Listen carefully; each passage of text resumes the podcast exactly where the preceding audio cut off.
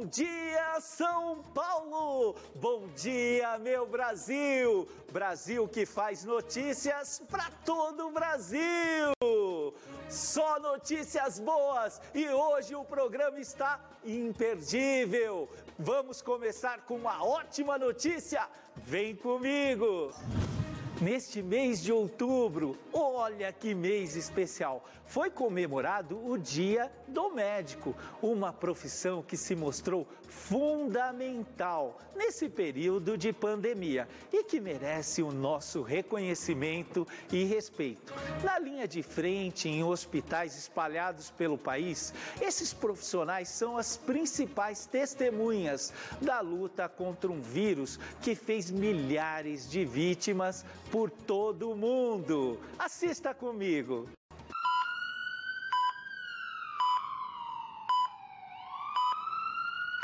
Um ano e sete meses de pandemia, mais de 580 dias, cerca de 14 mil horas. É muito tempo. Os médicos da linha de frente no combate à Covid-19 se dedicaram ao máximo para salvar pacientes de um vírus que ainda desafia a ciência. Mutações, variantes, reinfecções, mais de 600 mil vidas perdidas no Brasil. Eles, os médicos, viram e sentiram as dores diariamente. Uma rotina repleta de histórias que marcaram e jamais serão esquecidas.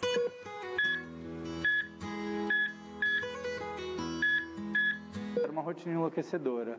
A gente chegar aqui e ver 40 pacientes internados ou mais, muitas vezes sem vaga de UTI porque estava muito cheio e a gente lidar com pacientes muito graves em contexto de enfermaria era muito difícil. A hora que a gente teve mais angústia foi a hora que a gente tinha poucos leitos disponíveis e ter que decidir quais os doentes mais graves, quais os doentes menos graves. A gente não sabia o que ia acontecer com o paciente.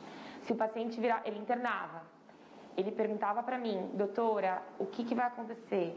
Como, como eu vou evoluir de acordo com o que você está vendo? E eu falava, eu não tenho como te prometer o que vai acontecer. Eu não sei. Muita sensação de, de impotência mesmo, né? De, de ficar pensando se realmente está fazendo tudo o que pode, já que não tem um tratamento específico, são pacientes muito graves.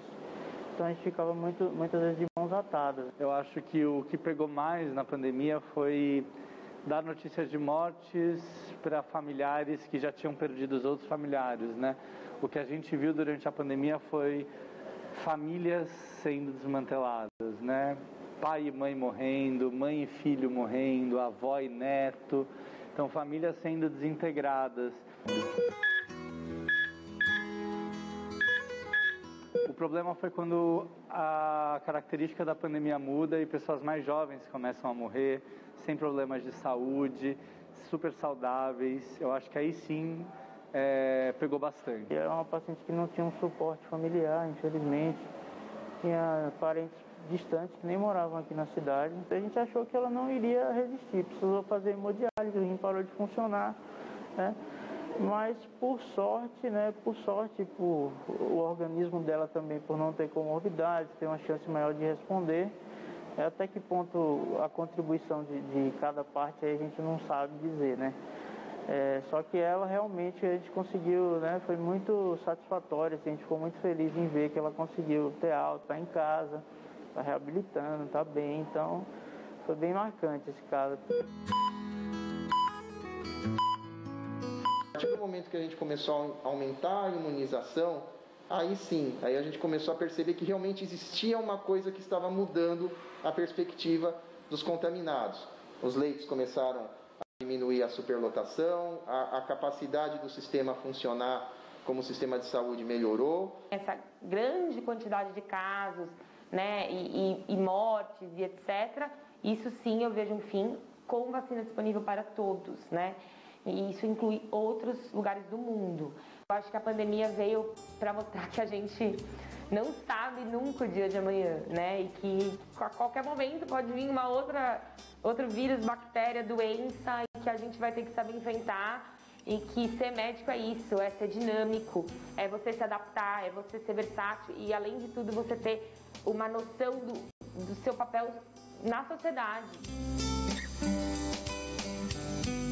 Você acha que eu estou um pouco exagerado, mas a melhor profissão do mundo, uma profissão criada por Deus, são, é a medicina, são os médicos e eles merecem todo o nosso respeito, carinho e reconhecimento. E aqui eu quero deixar um grande abraço para um médico que lutou passo a passo ao meu lado no Covid-19 doutor Misorelli. Um grande abraço e em seu nome eu quero dar um abraço em todos os médicos do nosso país. O mês de outubro tem uma data para lá de especial. Dia 15, o Dia do Professor. O Brasil que faz notícias não poderia esquecer de um profissional tão importante, porque o professor profissão que forma todas as outras. Os desafios de tantos professores espalhados pelo Brasil são muitos. Grande parte deles tem uma história forte e bonita de superação. Veja comigo! Esse é o professor Júlio Pascoal, de 34 anos. Apesar da pouca idade, o currículo é extenso. Docente da pós-graduação de uma faculdade privada do Recife, graduado em marketing, especialista em comportamento humano, hipnólogo clínico e escritor. Com dois livros publicados, um deles, Desafios da Educação em Tempos de Pós-Pandemia, lançado em 58 países. Eu fui para a educação, efetivamente. Eu disse assim: eu tenho que ajudar as pessoas a, a, a pensar em, em estudar, seja ela qualquer área, seja a área que elas quiserem, tenham vontade, e que isso vai mudar a vida delas a partir da necessidade minha. Júlio nasceu em uma família pobre de Pernambuco. Quando criança, na condição de ajudante de pedreiro, construiu várias casas na comunidade onde morava. Hoje, professor universitário, ajuda a construir sonhos por meio da educação. A minha mãe, como ela me teve muito jovem, 14 anos, ela parou de estudar muito cedo. Então, ela mesmo assim, ela priorizava. Ela dizia que a partir daquela, mesmo daquela dificuldade que a gente tinha, a gente precisava, eu precisava estudar, manter o foco na, em estudar, para ter uma realidade diferente. Além de ensinar e educar os alunos, Júlio precisa superar os desafios da profissão. Pense no seguinte, educador: você está tá lidando com o seu aluno do futuro. Pense que aquela pessoa ali ela vai, ela vai crescer, ela vai amadurecer, ela vai para um outro estágio. E o que você está fazendo hoje por ele vai fazer toda a diferença no futuro. Hoje possa ser que ele não reconheça. Possa ser que hoje você olhar para o seu lado vai ver que você não tem uma estrutura, você não tem várias coisas que não te motivam a, a sair de casa para dar aula. Mas entenda, seu propósito não é com aquele ali do presente. Está mudando a vida dele no futuro. Para esta professora de São Paulo, o desafio é superar as dores do passado. O amor pelo ensino ajudou a enfrentar um dos piores momentos de sua vida, que aconteceu dentro de uma sala de aula. Eu fui chamar atenção porque eu sabia que a mochila não era dele. É, foi quando ele assim ficou irado e já partiu para cima, chegou perto de mim, assim já com o ombro é, se preparando já para né, levantar o ombro e dar o soco, mas foi quando eu desviei e ele não conseguiu né, vir para cima de mim, foi quando ele chutou, começou a dar chute. E, e, e continuou vindo para cima, mas ele queria era dar um soco. As agressões partiram de um aluno de 17 anos em uma escola pública de São Paulo em 2017. É... Fui medicado, mas duas horas depois eu acordei na UTI, porque eu tive um AVC. É... Perdi 80% da vista do olho direito. Hoje ela atua como coordenadora em outra escola da capital paulista. E do passado, tira força para continuar escrevendo um futuro melhor. Em Belo Horizonte também encontramos histórias que foram construídas pela educação. O exemplo vem da professora Flávia Rita. Por aqui, as aulas dela são acima da média. A história de sucesso nas salas de aula começou há 20 anos, depois que ela decidiu largar a carreira de economista. Eu gostava muito dos livros e via naquela oportunidade de, de repente, ser mais realizada profissionalmente. Atualmente, Flávia trabalha em cursinhos preparatórios para concursos públicos e faculdades, dá aulas de aprimoramento para educadores da rede pública de ensino e, uma vez por semana, disponibiliza conteúdo gratuito para quem não tem condições de pagar ela é alegre, é uma pessoa leve. E isso facilita o estudo de português e redação, facilita muito o aprendizado. Junto com os alunos, a professora promove também diversas ações de solidariedade. Tem a ver com a distribuição de fraldas geriátricas, distribuição de sopa, eventos como o Dia das Crianças. Eu acho que é importante a gente devolver, vamos dizer assim, para a sociedade tudo que a gente recebe de bom, né? O Igor conheceu a Flávia Rita por meio da mãe dele, que é ex-aluna e conseguiu passar em um concurso público após um período de preparação com a professora de português. Ele é formado em gestão comercial, mas decidiu investir em outra carreira e entrar para a Polícia Judiciária. Ela é essencial para mim, para eu continuar no meu foco, para eu persistir, me mostrar o que é o mundo de concurso público e gratidão em relação à minha mãe. Para a professora, o sentimento também é de muita gratidão.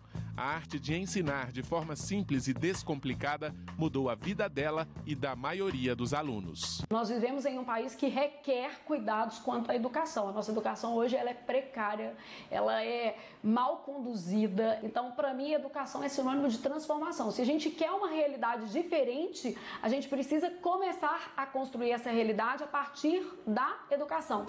Ah, se não fosse os meus professores. Sabe quando eu chegaria aqui na televisão?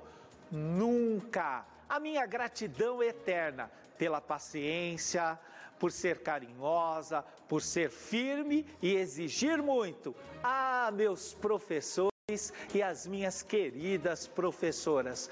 E os seus? Os seus também merecem todo respeito, carinho e admiração Fica aqui um abraço e um forte beijo para todas as professoras e professores do Brasil. Que legal! Tem notícia que dá muita esperança e mostra que o mundo está voltando ao normal. O governo dos Estados Unidos vai liberar a entrada de estrangeiros totalmente vacinados contra a Covid-19 e essa regra também vale para nós, os brasileiros. O repórter Fábio Borges mostra quais são os detalhes desta nova determinação. Assista comigo! Os Estados Unidos vão permitir a entrada no país de viajantes estrangeiros que foram plenamente imunizados com as vacinas autorizadas pela FDA, a Agência Sanitária Americana e pela Organização Mundial da Saúde. Os dois órgãos aprovaram até agora as vacinas produzidas pela Pfizer, Moderna, Janssen, Sinopharm e os imunizantes que também foram fabricados no Brasil, Coronavac e Oxford AstraZeneca. O CDC, o Centro de Controle de Doenças dos Estados Unidos, considera que uma pessoa está totalmente vacinada duas semanas após tomar a segunda dose de vacinas que requerem duas aplicações. A regra também vale para pessoas que receberam a vacina de dose única, como a da Janssen, também a partir de um período mínimo de duas semanas. O governo americano, no entanto, vai continuar exigindo que os passageiros apresentem um teste negativo de Covid-19 feito até três dias antes do embarque. Por outro lado, não será solicitado exames para detectar o vírus para as pessoas vacinadas que entrarem pelas fronteiras terrestres e marítimas do país. A data da nova política de viagens para os Estados Unidos foi anunciada nesta sexta-feira pelo porta-voz assistente da Casa Branca.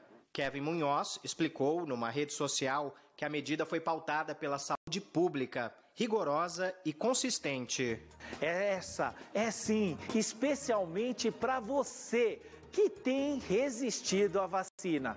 Você está vendo? Com a vacina, todos os países estão retomando a atividade econômica, o turismo, o lazer, a viagem de negócios e assim a economia voltou a prosperar. Então, você ainda não tomou sua vacina?